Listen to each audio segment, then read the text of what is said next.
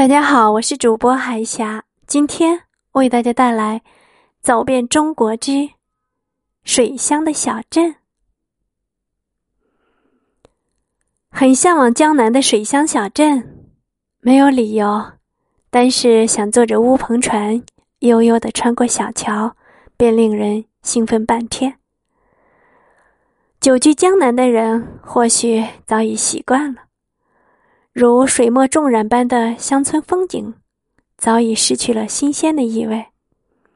但他们却知道，那看似平凡而普通的小镇，就是有一种特别的味道，吸引着，召唤着。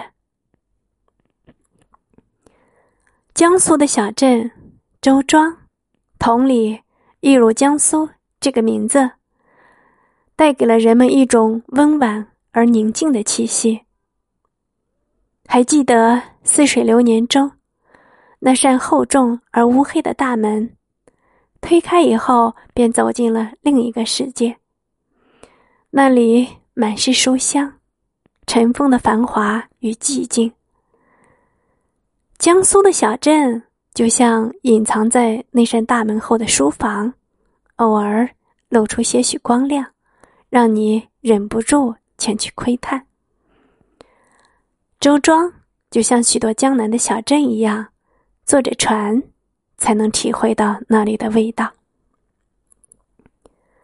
坐上一条乌篷船，轻轻的摇起船上的小桨，随船徜徉在周庄的大街小巷，不禁发出幸福的感叹。同里离周庄不远，与周庄一样，有着江南小镇的风韵。如果说周庄有着苍老的样貌，那么同里就显得亮堂多了。它是那种能让人产生长久驻留想法的地方。同里的水虽然没有周庄的婀娜，但却多了一份悠长的韵味。划船而过，听着潺潺的水声，看着恍惚的水影，人。会情不自禁的进入其中。同里镇中因水成街，家家临水，于是桥变成了连接街道和宅院的枢纽。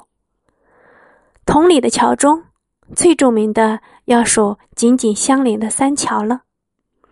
它们小巧玲珑，端庄典雅，静静的道尽了同里的魅力。据说。住在同里的人，无论什么喜事，都要热热闹闹的把这三座小桥走一遍，算是对将来生活最美好的祝愿。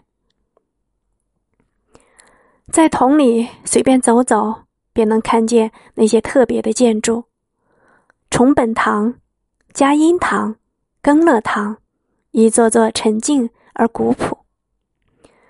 轻步踏入。